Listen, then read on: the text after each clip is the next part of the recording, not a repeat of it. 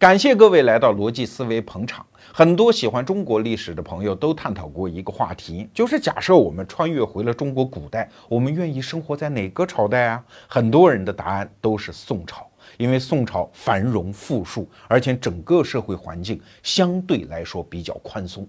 那请问，这一种相对比较宽松的环境是怎么获得的？哎，你去纵观中国两千多年有皇权的历史，确实宋朝是一个特别突出的一个支点。在他之前呢，皇上不好当；在他之后呢，臣子不好当。只有在宋朝，君臣之间获得了一种非常难得的均衡状态。那均衡状态一旦达到，自然社会就比较宽容啊。在以前啊，我们曾经讲过，原来春秋战国时代，中国和西方一样，都是那种层层分封的贵族社会。那这个社会终结在什么时候啊？就是秦朝。所以本季逻辑思维，我们花了两集节目时间去讲秦朝的灭亡，还推荐了两本书，一本叫《秦迷》，一本叫《秦商》啊，是用这么大的篇幅把那个社会的终结给讲了。可是。秦朝干的事情就是建立了帝王的权利啊，这是一个非常孤独的权利啊。所以为什么宋朝之前皇帝不好当呢？因为你孤独吗？皇帝首先要避免任何上层阶级跟他分夺他的权柄啊，然后他还要防备自己同宗同族的那些同姓的兄弟叔侄。那怎么办呢？只好用外戚，因为我娘家的舅舅嘛。可是外戚一掌权，也容易威胁皇权，怎么办呢？哎，只好任用太监。可是把太监搞起来之后，太监还凶，太监甚至直接废立皇帝。你看，在东汉和唐代这样的事情史不绝书。那你好，我既不用外戚，也不用太监，还不用权臣，那怎么办呀？中央就空虚啊，外面藩镇就容易起来，比如唐代的安史之乱，对吧？那你说我在控制藩镇，那那又大事不好，什么外患又会进来？你看五胡乱华以及宋代前期契丹的那个进攻的态势，所以啊，在宋代之前，皇权一直没有想好我怎么治自己这一片孤子啊啊，这是一个围棋术语了，叫治孤啊。但是宋代通过一系列办法解决了这个问题。可是宋代之后也有别的问题啊，比如说在南宋期间，大儒朱熹啊。有一次跟自己的几个弟子在那儿探讨问题，哎，突然大家说了一八卦，就是北边那个时候北边不是金朝嘛啊，说金朝有一个大臣活活气死了，为啥气死了呢？因为金朝的那些皇帝对待丞相那就是奴隶呀，对吧？说打就打，而且是当堂抡翻了，直接打屁股，褪下裤子打啊。那一般来说呢，给这种大臣要留一点体面。那金朝皇帝的一般做法呢，就是大臣打屁股的时候啊，也是脱裤子打啊，地下要垫一块毯子。但是有一次呢，打一个大臣的时候忘了垫这块毯子，所以这个大臣觉得很屈辱啊，被打完了之后就气死了，就。南边南宋的这些士大夫觉得这简直这成何世界啊！对士大夫对大臣哪能这样的去折辱呢？所以大家谈完这个八卦之后，互相之间非常的叹息。哎，朱熹，你还别叹息，就这一套啊！后来你别觉得什么金朝啊，后来的蒙古人野蛮。其实老朱家的明朝一样啊，明朝两大列政，一个叫诏狱，一个就是廷杖啊。什么叫廷杖？就是我刚才说的，任何大臣直接拖翻了当地打板子。而且明朝是特别规定，任何人在受廷杖的时候，都是一定要嘴啃泥的。那一张最后的遮羞布，那个垫在身下的毯子，也是木有的。到了清朝就更过分了，哪怕你贵为军机大臣，在皇帝面前也只能是跪受笔录。皇帝说什么，你跪在地下把它记下来，然后出门去执行就完了。如果你是个汉族大臣，你连自称一声奴才的权利你都没有啊！你看到晚清的时候，湘军有一个名将叫鲍超啊，他是大老粗嘛，不识字儿啊，也不懂一些宫廷的规矩，在面见两宫皇太后的时候，就不断的自称奴才，奴才，就跟那些旗人大臣学。的出来之后招人笑话，人家说你是个汉人呢，你有什么资格自称是奴才？奴才虽然不好听，毕竟跟皇上是一家的。你个汉人，你是个被统治阶层嘛。所以你看，整个两千多年的中国皇权政治时期，权力的天平是不断的向皇权去倾斜的。哎，那今天我们就回到这个均衡点，准确的讲，就是北宋中期这一段。那这一段真的是君臣相得啊。对于臣下来说，北宋的那些士大夫是个性伸张的最好的一代士大夫啊。你比如说，钱穆先生对欧阳修有一个评价，说在欧阳修之前的这个儒生啊，和他都不能叫儒生，他本质上是个经师。就是不断的去注释、解释、传承那些儒家的传统的经典啊，什么十三经啊。只有到了欧阳修这个时候，他是直接回向三代啊，就是我直接承接我们儒家先师的理想，我不是要学孔子去注经，我自己就要当孔子。所以欧阳修是经史子集全通的这么一个大家。你再看北宋的那些文人说的那些话，那个气象啊，那种圣贤的气象，此前此后都是没有的。比如说范仲淹说：“先天下之忧而忧，后天下之乐而乐。”这先忧后乐，这是一个什么样的气象？简直就是个帝王气象，对吧？北宋还有著名的那个张载，对吧？叫。张衡渠嘛，他写的衡渠四句叫为天地立心，为生民立命，为往圣继绝学，为万世开太平。这叫衡渠四句啊！你听那个气象，完全是帝王气象。这要是在清代，一个知识分子敢说这样的话，那跟造反有什么区别？哎，但是宋代的士大夫，他就有这样的气象。可是你反过头去再去看宋代的皇权呢，好像他们很谦让于臣下，但是宋代的皇权无比稳固啊。宋代没有发生过什么皇族之间篡权的那些恶性的事件呀。明朝虽然皇权很稳固，毕竟朱棣、明成祖还篡权成功，这样的事情在宋代都没有啊。所以你看，宋代的君臣之间，他怎么就能形成这样的均衡态呢？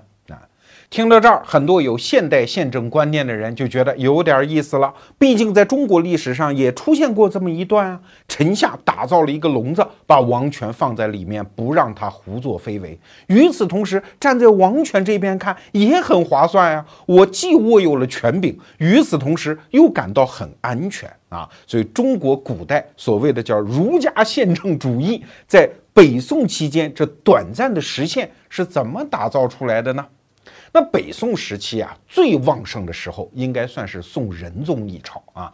仁宗掌权一共是四十二年，在这四十二年当中获得的成就是吓人的。虽然后来我们老说什么秦皇汉武、唐宗宋祖，没有说到这个宋仁宗，但是乾隆是特别识人的，他一生就服三个人：第一，他爷爷康熙；第二，唐太宗；第三，就是这个宋仁宗啊。宋仁宗执政四十二年，增加的户口数是三百七十九万户，这是个啥数啊？三百七十九万就是唐太宗贞观年间全部户口数的总和啊！他四十二年增长就有这么多，而且宋仁宗期间，他那个财政收入达到的那个水平是唐代最盛的时候，就是开元盛世时候的四倍啊！所以宋代在宋仁宗时期真是达到了一个高峰，但是。我们光讲宋仁宗一朝是不够的，因为任何盛世都得有一个准备期啊，所以要想搞明白宋仁宗一朝，就必须往前看一代，就是宋真宗一朝。在这方面，我们终于找到了一本书。这本书我第一次看是五年前，它第一次在中华书局出版的时候叫《宰相故事》，而我们逻辑思维和王瑞来先生把它联合复活。则取名为君臣，因为君臣关系是宋代一朝的文眼呐。啊，王瑞来先生本书的作者是宋史方面的大家，但是这本书可不是用那种学术论文的那个口气写的啊，写的非常之清新可喜。按照王瑞来先生很多朋友的评价，这本书和黄仁宇先生那本《万历十五年》将来在史学界的地位是有的一拼的啊啊！这个话是史学界内部的话，咱们不必当真。总而言之，我读完了之后，对宋真宗一朝有了非常贴近的那种可感觉到温度的理解。因为这本书的写法特别有意思，他就写了宋真宗一朝五个宰相的故事，要不怎么原名叫？宰相故事呢？啊，说到宋真宗啊，其实绝大部分中国人是不熟悉的啊。如果说要熟悉，大概两件事儿。第一件事儿就是著名的澶渊之盟啊，就是跟辽国打仗打输了吗？啊，或者说相持不下吗？最后只好赔钱了事儿。这是我们在中学历史教科书上就学的。另外呢，我们大家都知道一句话吧，叫“书中自有颜如玉，书中自有黄金屋”。这句词儿的作者是谁呀？就是宋真宗啊，呃，所以这个人是一个中国自古至今最大的一个励志大师。那在宋真宗一朝，其实当过宰相的有好多位，真正对朝局有过决定性影响的，大概是以下这么五位，就是李沆、王旦、寇准、丁谓和王钦若。这里面好像只有寇准名气大一点，因为在评书《杨家将》里面他掺和过，后来在近年来拍的一部电视剧里面他也出演过，所以民间名气很大。但是真要说到对朝局的影响，其他四位一点儿也不比寇准差啊！而且我们在民间传说当中了解的寇准和历史事实当中的寇准，可压根儿就是两个人啊。好，我们在这儿还要插一句题外话，就是宋代的宰相和此前汉唐时期的宰相可不是一回事儿啊。汉唐的宰相呢，往往是一个职位，但是到了宋代，宰相的职权因为防止臣下大权独揽嘛，就不断的把他的权力进行分割啊。比如说，刚开始的宰相的名字叫同中书门下平章事，是这么一个职位，但是后来觉得军权不能给你，所以分出一个枢密使的职位。后来呢，觉得财权也不能给你，所以又设置了一个机构，叫三司使，专门又任命一个管财政的，这叫计相，这也算是宰相。后来还是不放心，又设了一个副宰相，叫参知政事。参知政事的顶头上司可不是宰相大人哦，他是单独向皇帝汇报的这么一个副宰相哦。所以只要你当上上面我讲的这一坨官当中的任何一个，在宋代都可以算是宰相。啊，当然，宋代历史上也出现过独相，就这个人只有他是宰相，也有过，但是历史上并不多啊。比如说我们今天要说的王旦和后来南宋时期的秦桧就当过啊。好，我们回到第一个宰相李沆。李沆这个人呢，在历史上有一个外号叫圣相，圣人的圣哦，可见这个人的道德形象是多么的高啊。他为啥有这么高的形象呢？因为他敢于跟皇上做斗争吗？那他为啥敢于跟皇上做斗争呢？因为他是皇帝的老师啊！你看，以老师的身份带着自己的弟子，那有时候经常挂个脸呐，严肃一点啊，跟皇帝不客气啊，这事儿就可以理解。那历史上最著名的一件事情，就是有一天宋真宗那也是刚上位不久啊，因为李沆就是宋真宗在位的前七年，然后他就死了。刚上位的时候呢，你看年轻人嘛，他二十九岁即位啊，就特别宠爱自己的一个小老婆，一个妃子吧，叫刘娥。刘娥这个人在宋代历史上是一个不得了的人物啊，回头我们再讲。哎，这个时候还是个小老婆嘛，宠爱她，然后呢，就大半夜的啊，派人写了一封手诏送到宰相府，说你跟李沆说，我想把这个刘娥提升为贵妃。啊，那大半夜的，李沆接了这么一个手诏之后，二话不说，拿蜡烛就给点了，把皇上的圣旨就给烧了，然后就讲了一句话，说去告诉皇上啊，说但道沆以为不可，就是你们回去跟皇上讲，就说我李沆觉得这事儿不行啊，其他的话我都懒得跟你讲。那为啥呢？就因为这个刘娥原来出身贫苦，而且原来有过前夫，所以李沆觉得这样的女人是不能当贵妃的。但是我都懒得跟你皇上讲，直接把你的手诏给烧掉啊！那你说这个人怎么就有这么大底气呢？行得正，坐得直啊，而且是皇上老师，所以有这个底气啊。有一次，宋真宗就跟他说：“哎，说我打听个事儿哈，你看我经常还有事儿要求你，你咋就没有事儿来求我嘞？”叫臣向来没有密启，什么叫密启啊？就是两个人秘密的、偷偷的，你跟我说点事儿。其他的臣子都有这样的密启啊，你怎么就没有嘞？李沆说：“既然是臣子为国家办事，所有的事儿都是公事儿，我为什么要密启嘞？但凡是密启的人，不是奸臣就是佞臣，这样的臣子，我怎么会去效仿嘞？”哎，就说了这么一套话，你看掷地有声吧。而且李沆对待他这个学生皇帝还有一个绝招啊，就是每天上朝的时候就跟他讲什么呢？啊，叫四方水旱盗贼不孝恶行啊。就是我就是跟你讲八卦呀，讲社会新闻，就有点像我们现在打开那个新闻客户端啊，到处都是四方水旱盗贼，各种各样奇葩的社会新闻。就是哎呀，天下大乱呐，不行啊，宋朝治理的不好啊。每次李沆下朝的时候，哎呦，弄得这个真宗皇帝都是愁眉紧锁，叫惨然不语啊，就面色惨然。其实你说这个国家是不是这样的？我估计这件事儿也是真的。但是这其实也是某种程度上的断章取义啊！别人都是报喜不报忧，而这李沆是专门报忧不报喜。有一次下朝之后，旁边的臣子就看不过去了，跟他说：“李老师啊，你这也太欺负人了！你怎么光说这个不好听的？其实天下形势大好的事儿也有很多嘛，你怎么不说呢？”这时候李沆就说了一段很重要的话啊，他说：“人主岂可一日不知忧惧？”啊不知忧惧，则无所不至矣。就是坐在皇上那个位置上的人，如果不知道忧愁和恐惧，他什么干不出来啊？所以你看，这其实是他以老师的身份制约自己学生皇帝的一个招法而已。但这个招法他有一个前提，就是这爷俩他关系得好啊。这个学生真得打心眼里服这个老师啊。所以你看，真宗有一次啊，出门。就去南郊去祭天吧，大概类似的典礼活动。然后回来的时候呢，就路过李沆他们家，然后就哎，正好老师家在这儿，敲门进去就吃饭。后来这就成了惯例啊，只要真宗皇帝想到他们老师家吃饭，就要出去搞个典礼，然后回来就去蹭饭。就可见这两个人的关系有多好啊！那这种关系是不可复制的。所以说，李沆这种用臣下权力制约君上权力的方法，也是不可复制的。那我们就要说到第二个人啊，李沆是执政七年之后就死了，然后呢，顺带接班的一个人叫王旦啊，他不是李沆走，王旦接，不是这么回事啊，两个人有迭代有过渡的啊。这个王旦这个人呢，那他跟皇上没这交情了吗？用什么方法嘞？就是不吱声。哈哈。他如果这事儿他不同意，皇上就问他：“哎，这事怎么样？我这想办一这事儿。”嗯，他不吱声。时间一长，皇上心里有数，就是王旦只要不吱声了，就这事儿不靠谱，就不要办了。而王旦这个人呢，他特别在意君上的权威啊。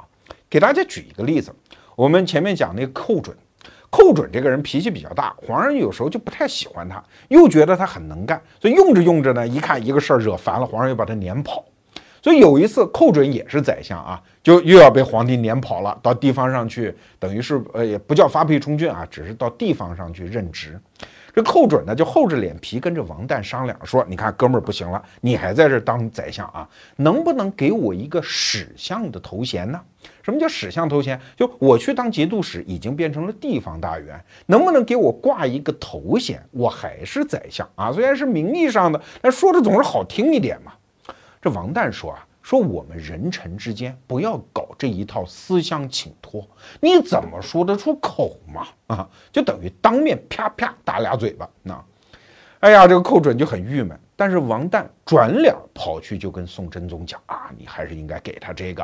所以宋真宗后来就真给了这个寇准史相。哎呀，寇准激动坏了。哎呀，还是皇上你了解我呀，跑到宋真宗那儿哭了一鼻子。这一边哭一边这个感谢的时候，宋真宗就跟他讲说，这事儿可是王旦帮你求的情啊。所以寇准就觉得心下非常惭愧。你去理解王旦这个行为背后的那个动机哈，就是虽然我帮你这个忙，但是你不要赶我的情儿。所有的对你的好处叫恩出自上。我过去看史料的时候，其他书都把这个行为解释为叫谦虚，哪里是这么回事呢？这是一种精妙的政治算计，要把权威还给主上。再给大家举一个例子啊，澶渊之盟的时候，当时王旦和寇准是同朝为宰相。那寇准嘛，性格比较张扬，比较刚烈，就坚决不同意宋真宗往南跑迁都啊，就是要迎难而上，要御驾亲征。后来宋真宗也就同意了，就带着这帮宰相往前线开拔。真到了前线之后呢，这寇准又提出一过分的要求，说皇上你待在这儿可不行，咱得渡过黄河，直达前线。要知道那个时候的黄河可没有高速公路和黄河大铁桥啊，过去了之后一旦溃败，能不能回得来可就不一定了。王旦说：“慢着啊，你说让皇上过黄河，我没啥意见，但是有一件事咱得说清楚，万一皇上回不来怎么办啊？皇上你得留一句话下来。你想宋真宗，他也知道这个危险程度啊，马上要过去，回不回得来不知道啊。”这个时候听到这么一句丧气话，他心里也不好受。但是没办法呀，还是得丢一句话说：如果我回不来，你们就立太子。王旦说：行嘞，有你这么一句话。于是他带着这句话，星夜赶回了东京汴梁，然后一个人就扎到了深宫当中，关门撂锁。坚决不泄露消息，连他的家人都不知道王旦老爷子回来了。所以后来澶渊之盟达成了之后，他的家人还跑到郊外去迎接，以为老头是跟着皇帝一起回来的。那请问，为什么他要做这么好的保密工作？哎，你来算计哈。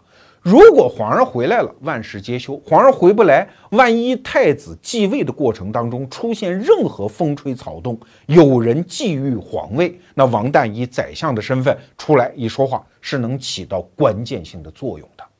但是王旦为什么要保密呢？就是因为万一皇上回来了啊，我如果不保密的话，所有人都说：哎呀，王旦了不起啊，代儿太子啊，在东京留守啊，他是有定策之功啊，等等。王旦不愿意居这样的名字。我回来了，只是准备在关键时刻起一下作用。如果没发生这个关键时刻，全当这事儿没发生。哎，所以你看，他是一个在执政思路上就是保障君主权威的这么一个宰相。但是作为回报呢，特别奇妙的一个政治效应就出来了啊！就皇帝特别放心他，什么事儿都交给他啊。所以宋真宗到了后期，基本上就是什么事儿只要王旦说行，那就 OK 啊。甚至已经发展到什么程度，就是一件事情本来皇帝应该写那个诏旨嘛，哈，他不写，让王旦写，然后他自己抄一遍，那就像后来蔡京和宋徽宗之间那个关系。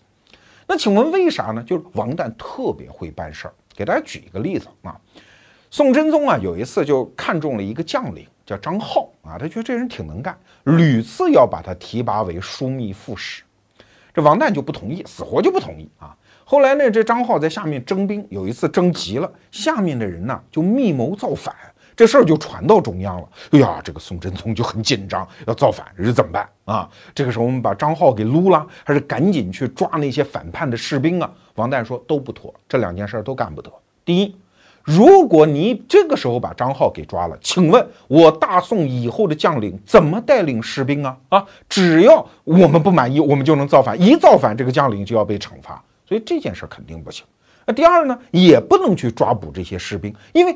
他毕竟叫密谋造反，还没有造反，你这一抓，没准还把人逼反了。那宋真宗说：“那咋整呢？”啊，他说：“我给你出一主意。以前你要提拔张浩当枢密副使，我不是不同意吗？我现在同意了啊！你给他升官，一升官之后，整个这个扣就全解了。”宋真宗说：“聪明啊，真宰相也！”给了王旦四个字儿的评价。你看，我们刚才讲的这两个宰相，一个李沆，一个王旦，他们都是中国传统士大夫特别理想的那种圣贤人格啊。首先，一身正气，在道德上无可挑剔；第二，我又特别能干，能够处理政事，这叫内圣外王嘛，这一套啊。那这样的人就相当于政治洪流当中的定海神针呐，只要他们在，不管朝局怎么样变化，这样的圣贤在位，那。对权力的制约，尤其对王权的制约，就会永远存在。但问题来了，这样的圣贤，其实在中国历史上并不多见呢。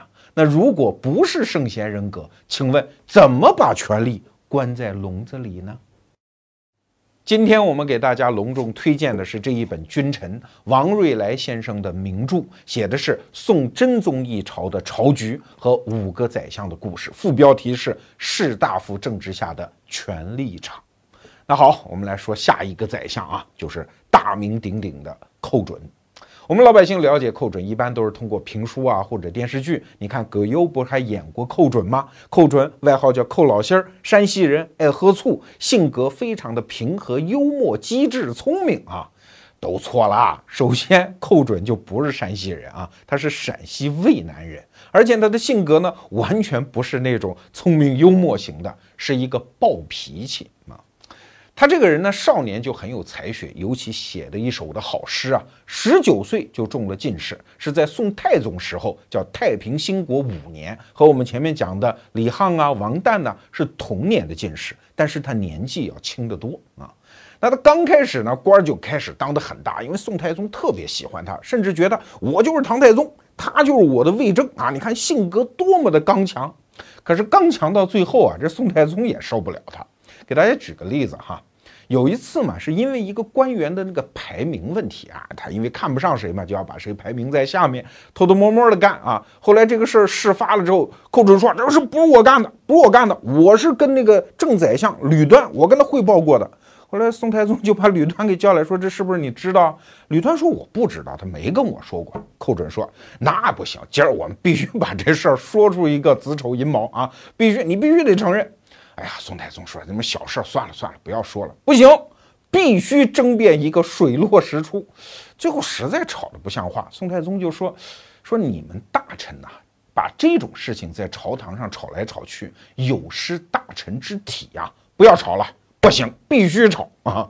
吵到最后，逼得宋太宗说了一句什么话？说“鸟雀尚知仁义呀，况人乎？”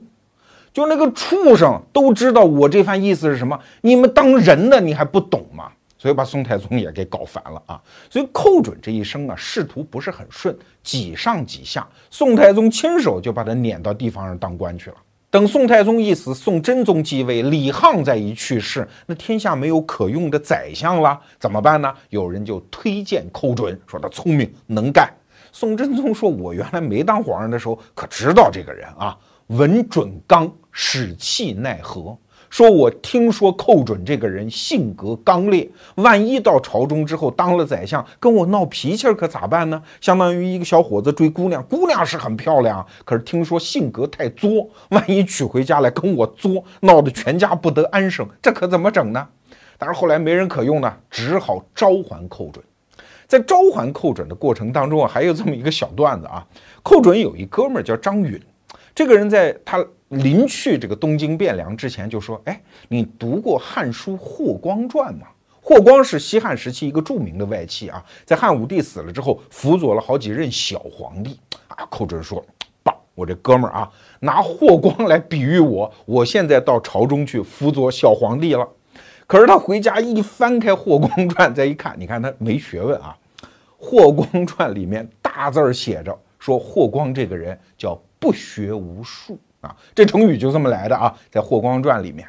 哦，寇准说：“原来骂我不学无术呢。”确实，张允后来也背着他啊，跟别人讲过一句话，说寇准这个人实在是太聪明，别人要用几千句话也说不清楚的事儿，他一句话就能把它说清楚。但是这个人呐，叫得势太早，然后用太速，不及学耳。就是说，他考中进士实在是太年轻了，十九岁嘛，当大官也太快，所以他来不及做学问啊！你看他《汉书·霍光传》都没有看过吗？对于当时的士大夫来说，这叫基本功啊！啊，寇准写诗可以，学问不行。那学问不行，就会带来一个什么问题啊？一个人他的视野和胸怀不容易得到陶冶和提升啊！当然了，他还是确实是非常能干。他刚开始回到朝中的时候，官当的没那么大，但是该他命好，很快就爆发了澶渊之盟的那件事情。北边的辽国是大举进攻，国家社稷危在旦夕。那宋真宗就不管你使气作不作了啊，赶紧把当时大家都公认的非常能干的寇准给提拔到了宰相的位置上。那寇准的执政方略非常简单，跟牙拼了呀！啊，叫只以热血相泼耳，什么认怂的事儿，什么迁都啊、南迁，想都甭想。皇上，咱俩一起亲征啊！就带着皇上亲征。但是后来打得不错啊，也签了和平协议。下面，那寇准就觉得特别得意啊！你看，安邦定社稷，那是我老寇的功劳。所以后来打完仗还没回到东京汴梁，他在路上遇到皇帝，就跟皇帝说：“哎，怎么着？”当时要是用你的想法，你要跑，能有今天这成绩吗？啊啊！宋真宗说是是，听你的，不错。你说这种性格的人，他怎么搞得下去？尤其是澶渊之盟签完之后，那寇准那就装不下他了，整个那个性格张扬到爆棚的程度啊，经常把满朝文武高官拉到自己家里喝酒，喝到酒酣耳热，说这么的，把门都关了，谁他妈都不许回家啊，跟我彻夜饮酒赋诗啊。那也就是你宰相，大家拿你没办法。你像罗胖这样坚决不喝酒的人，真是死的心都有啊。但是大家也没办法。那寇准呢？这种事儿就干得特别多。比如说吧，寇准作为一个宰相，你是代表国家和政府行政哎，你应该做事儿一秉大公，对吧？但是寇准公然的去搞什么地域歧视，因为他是北方人嘛，他就公开的看不起南方人，公开的排挤啊。比如说，我们大家都知道，北宋有一个著名的词人叫晏殊，就是写那个“无可奈何花落去，似曾相识燕归来”的那个词人。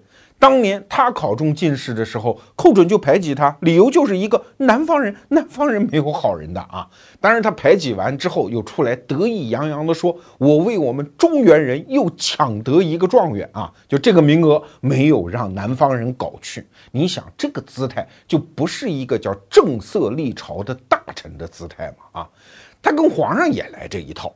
有一次跟宋真宗不知道说什么问题，说呛呛起来了，他那个暴脾气啊，就在那儿又跳又叫。宋真宗就很生气，就离席要走，就我不理你了。那不行，拽着皇上的袍子摁到椅子上，接着说啊，说明白为止，然后我再退下。你就这么个脾气的人，他在朝中肯定是干不长吗？因为别人也在看呢。哦，原来皇帝并不喜欢他，于是就有人在当中下驱啊。哎，这就牵扯到我们后面要讲的一个人，叫王钦若啊，是这本书要写的第五个宰相。王钦若有一天趁寇准下朝去了啊，就跟宋真宗在一起，看着寇准离去的背影，说：“哎，你是不是觉得他真不错呀？”啊，宋真宗说：“不错啊，当年他澶渊之盟怎么怎么地啊，多亏了他。澶渊之盟吧，这事儿两说着。第一条，澶渊之盟叫城下之盟。”人家打到跟前儿了，咱们不得不签。这种事儿有什么好炫耀的嘞？就算在春秋战国那个时候，大家打了这种仗，也不好意思谈什么功劳吧？你看那个寇准那个德行啊，这是第一条。第二条，寇准把你当年把你老人家往前线拖的时候，你知道这叫什么吗？哎，我给你普及一知识啊，这叫孤注。什么叫孤注啊？就是赌钱的人把钱输光了。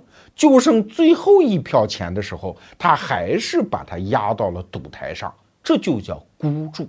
而陛下您呢，就是寇准的孤注。寇准是一个赌红了眼的赌徒，他最后是把你和整个国家社稷的命运都放到了赌台上啊！就算是赌赢了，这样的人有什么可感谢的呀？这宋真宗听完是浑身大汗，说想想是这么回事啊。所以很快，寇准第二次罢相。被撵出朝廷，但是后来又过了很多年，他又回来了啊！第三次当宰相，但是毛病可是一点儿都没改。最后他发展到什么程度啊？直接要造反呐！啊，他可不是自己要当皇帝，他是替宋真宗操心。因为宋真宗在他第三次回朝的时候呢，已经得了中风，身体呀、意识啊什么都不行了。这个时候真正掌权的是他媳妇儿，叫刘娥。刘娥这个人在中国历史上不得了啊！慈禧太后经常就讲这个刘娥的事儿，这是她的人格典范。为啥？因为刘娥有一个称号叫“女中尧舜”啊，就是她像尧舜这样的明君一样掌管朝政。所以历史上对刘娥这个人有一个评价，说她有吕后、武后之才，而无吕后、武后之恶。吕后就是刘邦那媳妇儿嘛。武后就是武则天嘛，说这个刘娥啊，有他俩一样的掌管国家的才能，但是不像他俩作恶，所以才叫女中尧舜嘛。但是就这么一个人，寇准看不惯啊！你们家老赵家怎么能女人当政呢？这事儿我得出来管管。就相当于一个人看不惯隔壁家人过日子哈，就说哎，冲进去，你得跟你媳妇儿离婚啊！你这老不中用的，你得搁一边去。你们家当家得你儿子，他替皇上操这心。他真的还就准备了一套造反的计划，要把皇后废掉，要尊真宗为太上皇，然后立那个皇太子仁宗啊。那你说，按说也没错，按照儒家的那一套理想啊，那寇准心里肯定也有一种正义感爆棚的那个感觉。但是这在那个皇权时代，这不就是兵变，这不就是造反吗？所以事发之后，寇准最后被贬到雷州那个地方，就是我们现在摊开中国地图看啊，海南岛的对岸，雷州半岛那个地方，最后他就死在雷州。所以寇准这一生啊，真的是被他那个自己那个暴脾气给坏掉了。《君臣》这本书里还介绍了第四个宰相，叫丁谓啊，他的故事就更长更精彩。今天我们已经没空去说他了。他的故事和寇准其实是类似的，就是一个绝顶聪明又特别能干活的大臣，但是最后把握不住自己的性格，落到了一个悲惨的下场。所以你看啊，像寇准这样的强人，他通常都会带来两个毛病。强人，你可别觉得这叫刚正不阿啊！这是历史上寇准希望给我们留下的印象。其实不然，我们在生活当中也观察到吧，那种对下属动不动就打就骂，见到上级越加奴颜卑膝啊，所以性格特别暴烈的人其实是有缺陷的。寇准其实也是这样啊，咱们不是在抹黑寇准，在历史上也有这样的记载啊。寇准原来在朝中的时候，所以最看不惯宋真宗搞什么封建迷信那一套的啊，这是另外一个故事。以后我们要跟大家讲，就是宋真宗一朝关于封禅泰山的那个故事。他原来寇准完全看不惯，什么搞什么祥瑞，都骗人啊。可是。他自己被贬到底下之后，他自己开始往上面报祥瑞啊，说我们这个地方啊，那蝗虫啊都感恩戴德啊，觉得你皇上太圣明了，蝗虫都不舍得吃粮食啊，抱草而死。说我们那儿蝗虫抱着一草不吃啊，生生把自个儿饿死，给抱上来。他自己也干这个啊！后来宋真宗为什么第三次把他招回去啊？就是觉得哦，这人怂了嘛，那我把他叫回来吧。没想到他回来又这样啊！所以往往脾气越暴的人，性格的缺陷是越大的，这是一个问题。还有一个问题啊，就是君权和臣权之间，他不是一定是谁压过谁就好啊。像寇准这样的人，这是没发展到后来。宋朝有一个词儿啊，专有的政治名词儿叫把定，什么意思啊？就是皇帝一旦把定在某一个权臣手里，政局会发生突变的啊。那曹操不就这样把定了汉献帝之后，他就是变成权臣嘛，他就有可能篡位。所以历史不能假设啊，如果寇准真的把定了小皇帝之后，他变成什么样，其实不知道的。所以，我们今天讲的君臣关系是君臣关系的一种均衡态势，谁也别把谁欺负了，大家得有一个法度，得有一个标准啊。所以，用寇准这种方法去张扬臣权，其实也不是一个好的解决方案。哎，但问题在于，宋人、宋朝人最后是怎么找到这个解决方案的呢？好，我们接着讲君臣在宋代真宗一朝发生的士大夫政治的权力场。那这本书一共写了五个宰相了，最后一个重要的宰相叫王钦若。王钦若这个人真的是个倒霉催的啊，号称叫三无产品。哪三无呢？第一，他没有门第呀，这还不只是指他家里穷，而是指他是个南方人。当时朝中就这个风气吗？排斥南方人。第二无呢是没有颜值，长得实在太丑，不仅个子矮，而且脖子上长了个大瘤子，当事人称他为叫婴相，婴就是病字头下面加一个婴儿的婴，就是古人说的大肉瘤的意思啊。婴相就是说那个脖子上长肉瘤的宰相，哎，说的就是王钦若。那第三呢，还没有人品啊，比如前面我们讲的给寇准背后使绊子、下刀子、递眼药的，就是这位王钦若。所以当时在历史上有一个称呼啊，叫北宋五鬼啊，呃，差点列入奸臣传，就是这位王钦若。当然，我们要说的都不是这些。王钦若这一生干了一件特别重要的事情，就是编了一部大书，叫《册府元规》。宋代几个开国皇帝有一个爱好，就是老是让自己手下的臣子给自己编书看啊。呃，这些自媒体召集来编了好多书，比如说最著名的宋代的四大类书，第一本叫文苑英华写的一些文坛掌故，然后还有比如说《太平广记》，开始搜集一些志怪小说，还有《太平御览》，就各种各样的八卦文摘啊。但是最重要的是王钦若编的这一本《册府元规》，这是一本政治著作啊，把上至三代，就是夏商周，一直到五代宋代之前的那些政治上的典故啊、事迹啊。编成了这么一部大书，规模很惊人呐，一千卷啊！虽然《太平御览》也是一千卷，但是每一卷的篇幅只有《册府元规》的一半。哎，我们为什么讲这部书非常重要？因为它代表了丞相来控制君上的权力的一种方式啊！你看，我们前面讲的四个宰相，他用的是两种方式，一种是寇准式的，我凶我狠，我跟你不客气啊，这是一种；而第二种呢，就是李沆和王旦那一种，就是哎，我行得正，坐得直，我像定海神针一样置身于政治洪流啊，从而能够限制军权。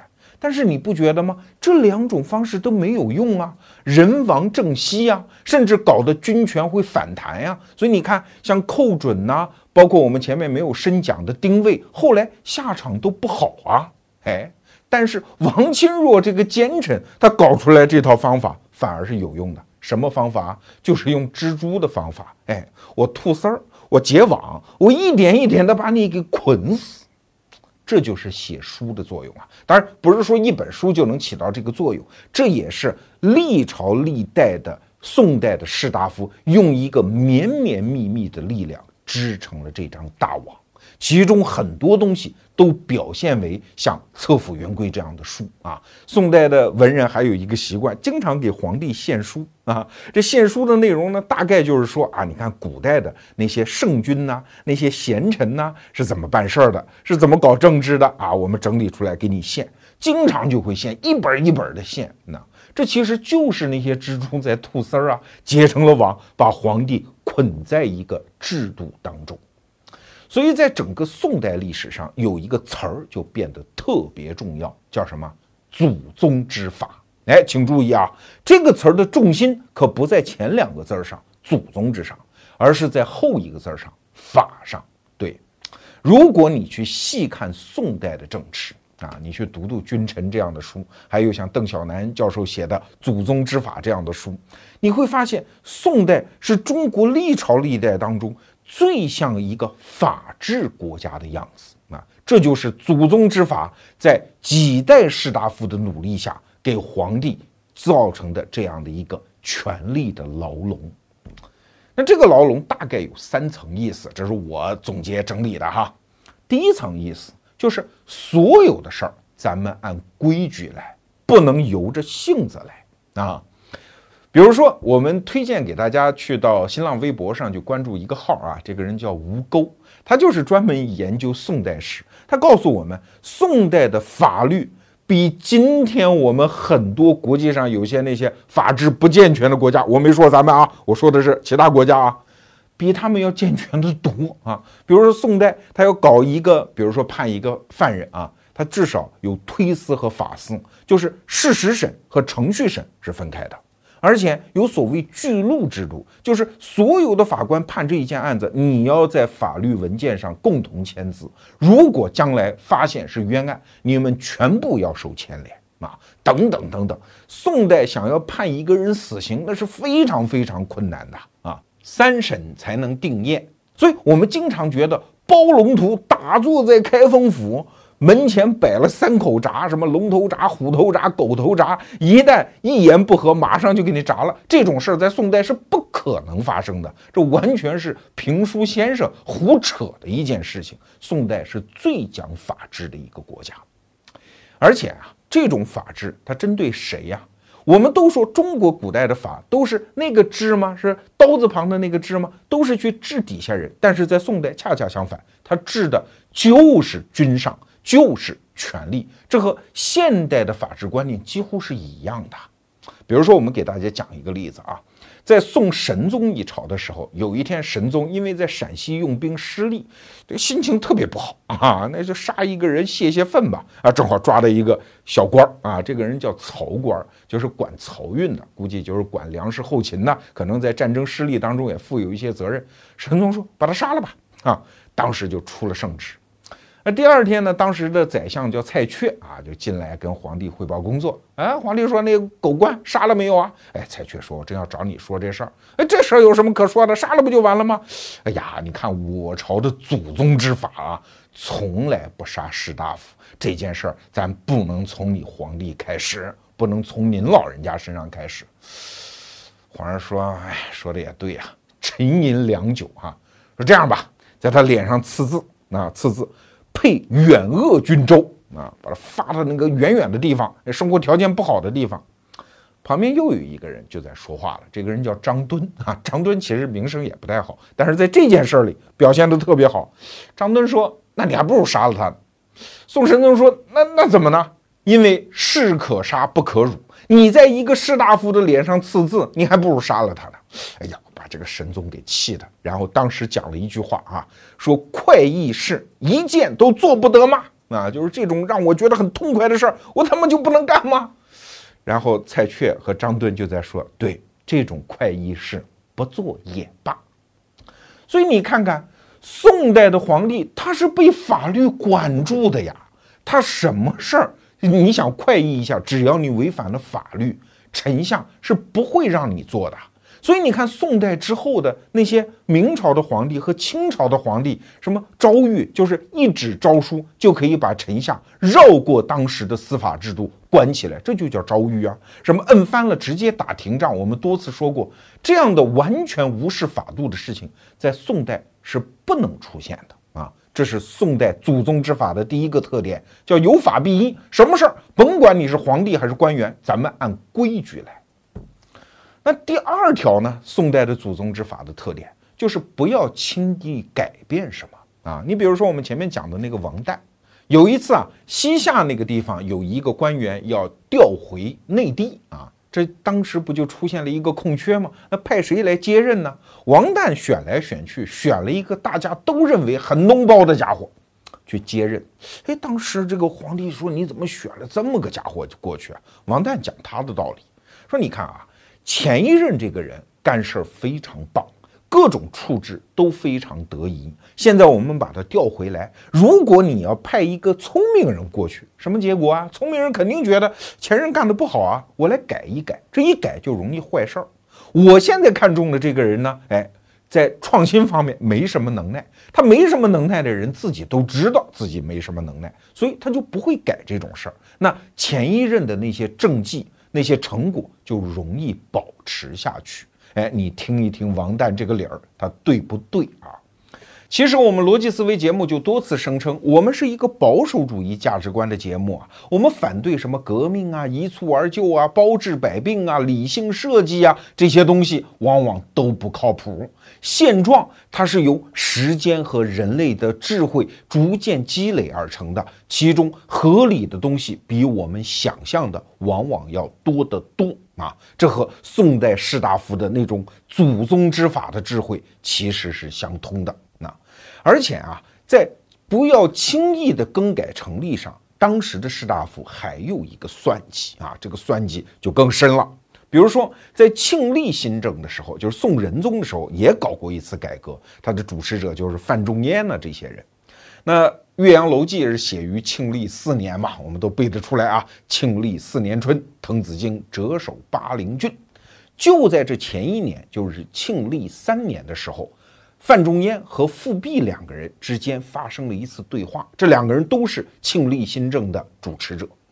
当时出了这么一个事儿啊，淮南那个地方，准确的讲就是高邮这个地方，有一个官员因为境内啊起了盗贼，他觉得自己也搞不定这些盗贼，怎么办呢？哎，就搜刮一些民财，然后给这些盗贼说：“这样，咱俩做笔交易，你走，不要在我这儿闹，好不好啊？”那盗贼就走了。后来这件事情呢，就案发。那中央的掌权的，像富弼这些人就非常的生气啊，要把这个人给杀了。哎，你看又遇到了宋朝的这个祖宗之法，不要杀士大夫。富弼就主张杀。那范仲淹呢就主张不杀啊，两个人就吵起来了。后来范仲淹就跟富弼私下讲啊，说咱俩说个悄悄话啊，说不杀士大夫啊是祖宗之法，这个事情我们俩不要轻易的破它。为啥呢？你和我之间关系好，但是你再看看周边的人，在我们这伙人当中，有几个人是跟咱俩同心同德的？而且就看今天的皇上，他想什么，其实也不一定哦。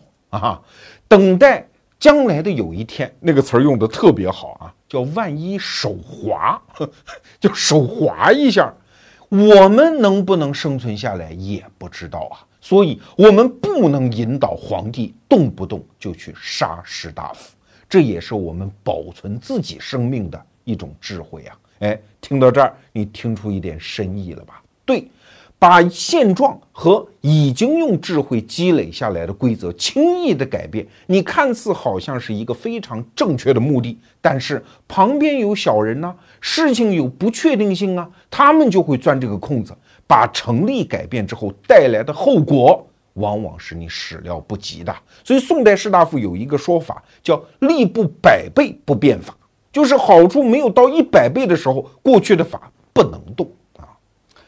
那宋代的法治精神还有第三点，你以为所谓的保守主义就是坐在地下不动弹吗？不是，好的东西。当然要保持不好的东西，仍然要把它干掉。什么最大？不是法最大，是道理最大啊！听着好像跟第二条相反，一点不反。我给大家举一个例子啊，宋太祖。干过一件事儿啊，有一年啊，他特别宠爱宫中的一个小姑娘，哎，一个小丫鬟啊，特别好，所以晚上工作的就一直工作到深夜啊，第二天早上就起不来床，上朝就晚了。很多大臣就说：“你看你宠爱女色啊，上朝晚这事儿不对。”宋太祖一想，对，确实不对啊，然后回宫去一看，那个小姑娘还在那睡觉，就拿刀把她杀了。那后来北宋有一个名臣叫韩琦，韩琦就讲：“哎，此岂可为万世法呀？这种事情怎么能为万世的法律嘞？啊，这人家无罪，你凭什么要杀人家？所以你看，即使是这么讲祖宗之法的北宋的士大夫，遇到皇帝，哪怕你是祖宗皇帝，你干了坏事儿，我们也不足为法。再比如说。”宋神宗之后，我们都知道王安石变法失败了嘛？啊，那有一个大臣叫范祖禹，他是宋神宗的那个儿子宋哲宗的老师，哎，他也在跟宋哲宗讲祖宗之法啊。你爹一说到他爹，这范祖禹就得犯嘀咕，为什么？因为宋神宗搞的王安石变法不成功啊，那跟这小皇帝怎么讲嘞？他就拼命的夸他爹啊，小时候怎么勤学上进呐，怎么用心读书啊？他说这个，其他的一概不给小皇帝提。所以你看，宋代士大夫搞的祖宗之法，其实是有选择的。说白了，是一种与时俱进的祖宗之法啊。你看庆历新政的时候，就我们刚才讲什么范仲淹、富弼这些人搞改革，那是口口声声讲我们要实现祖宗之法啊。在这儿，我们说一句题外话啊。过不了几集节目，我们就要开始讲王安石变法。为什么王安石变法在历史上名声不好？就是因为王安石公开的讲出了三不足。哪三不足啊？天命不足畏，人言不足恤，祖宗不足法。这最要命的最后一句啊！你想，如果祖宗都不足法，那请问谁还足法呢？难道谁当政谁的话就是法吗？那请问那些昏君、那些暴君、那些权臣、那些奸臣，不就靠着这句话可以胡作非为了吗？所以王安石这一句“祖宗不足法”，其实是把北宋一百年士大夫含辛茹苦编织的一个限制权力的蜘蛛网，抬脚就给踹翻了。所以，反对王安石变法的人，其实不见得是那些所谓的反动派、保守派，不一定，他可能就是改革派。比如说那个复辟，当年做庆历新政的时候，他是响当当的改革者。为什么他后来也反对王安石变法？反对的就是这种。祖宗不足法的精神啊，所以后来在南宋，包括更长远的中国历史上，王安石这个人的名声不好听，就是因为他破坏了北宋时期好不容易建立起来的君臣默契和共识——祖宗之法。那在祖宗之法这个体系下，大家都有好处嘛？不仅是大臣们有好处，其实对君上也有好处啊。举个例子讲，我们前面讲到的那个刘娥，她掌权十一年，身为太后，因为宋仁宗刚刚继位的时候，小孩嘛，才十几岁啊，她作为太后掌权十几年，号称女中尧舜，但是民间和朝中不是没有声音的，很多人都觉得呀，女人当政啊，这别是要当武则天吧？等等。刘娥老太太就把定一条，说我行的是祖宗之法，所以她动不动讲我是赵家老妇，就是我是他们老赵家的老太太，我行的是祖宗之法，你们还能拿我怎么地？所以人家干了十一年之后，留下了女中尧舜的称号嘛。所以你看这件事情对大家都好，因为有一个共同的游戏规则和确定性嘛。说到这儿，我们真的是要称颂一下一千年前的我们那些祖宗们，他们搞出了这一套政治制度，和现代西方的宪政制度是多么的相似啊！首先，什么都得按规矩来，什么都没有法大啊！英国人不也讲吗？什么风能进，雨能进，我的房间国王都不能进，因为这是我的私有产权，哪怕你是国王，你也得按社会通行的规则来。第二条就是什么东西不要轻言改革。我们反复讲的英美保守主义，不也是这样一个核心思想吗？第三，我们也不死心眼儿，有好东西我们把它吸收，有坏东西我们把它随时扔掉。我们遵从的那个制度体系本身就是一个活物，它能不断的生长。你可能会说哈，你罗胖这叫牵强附会。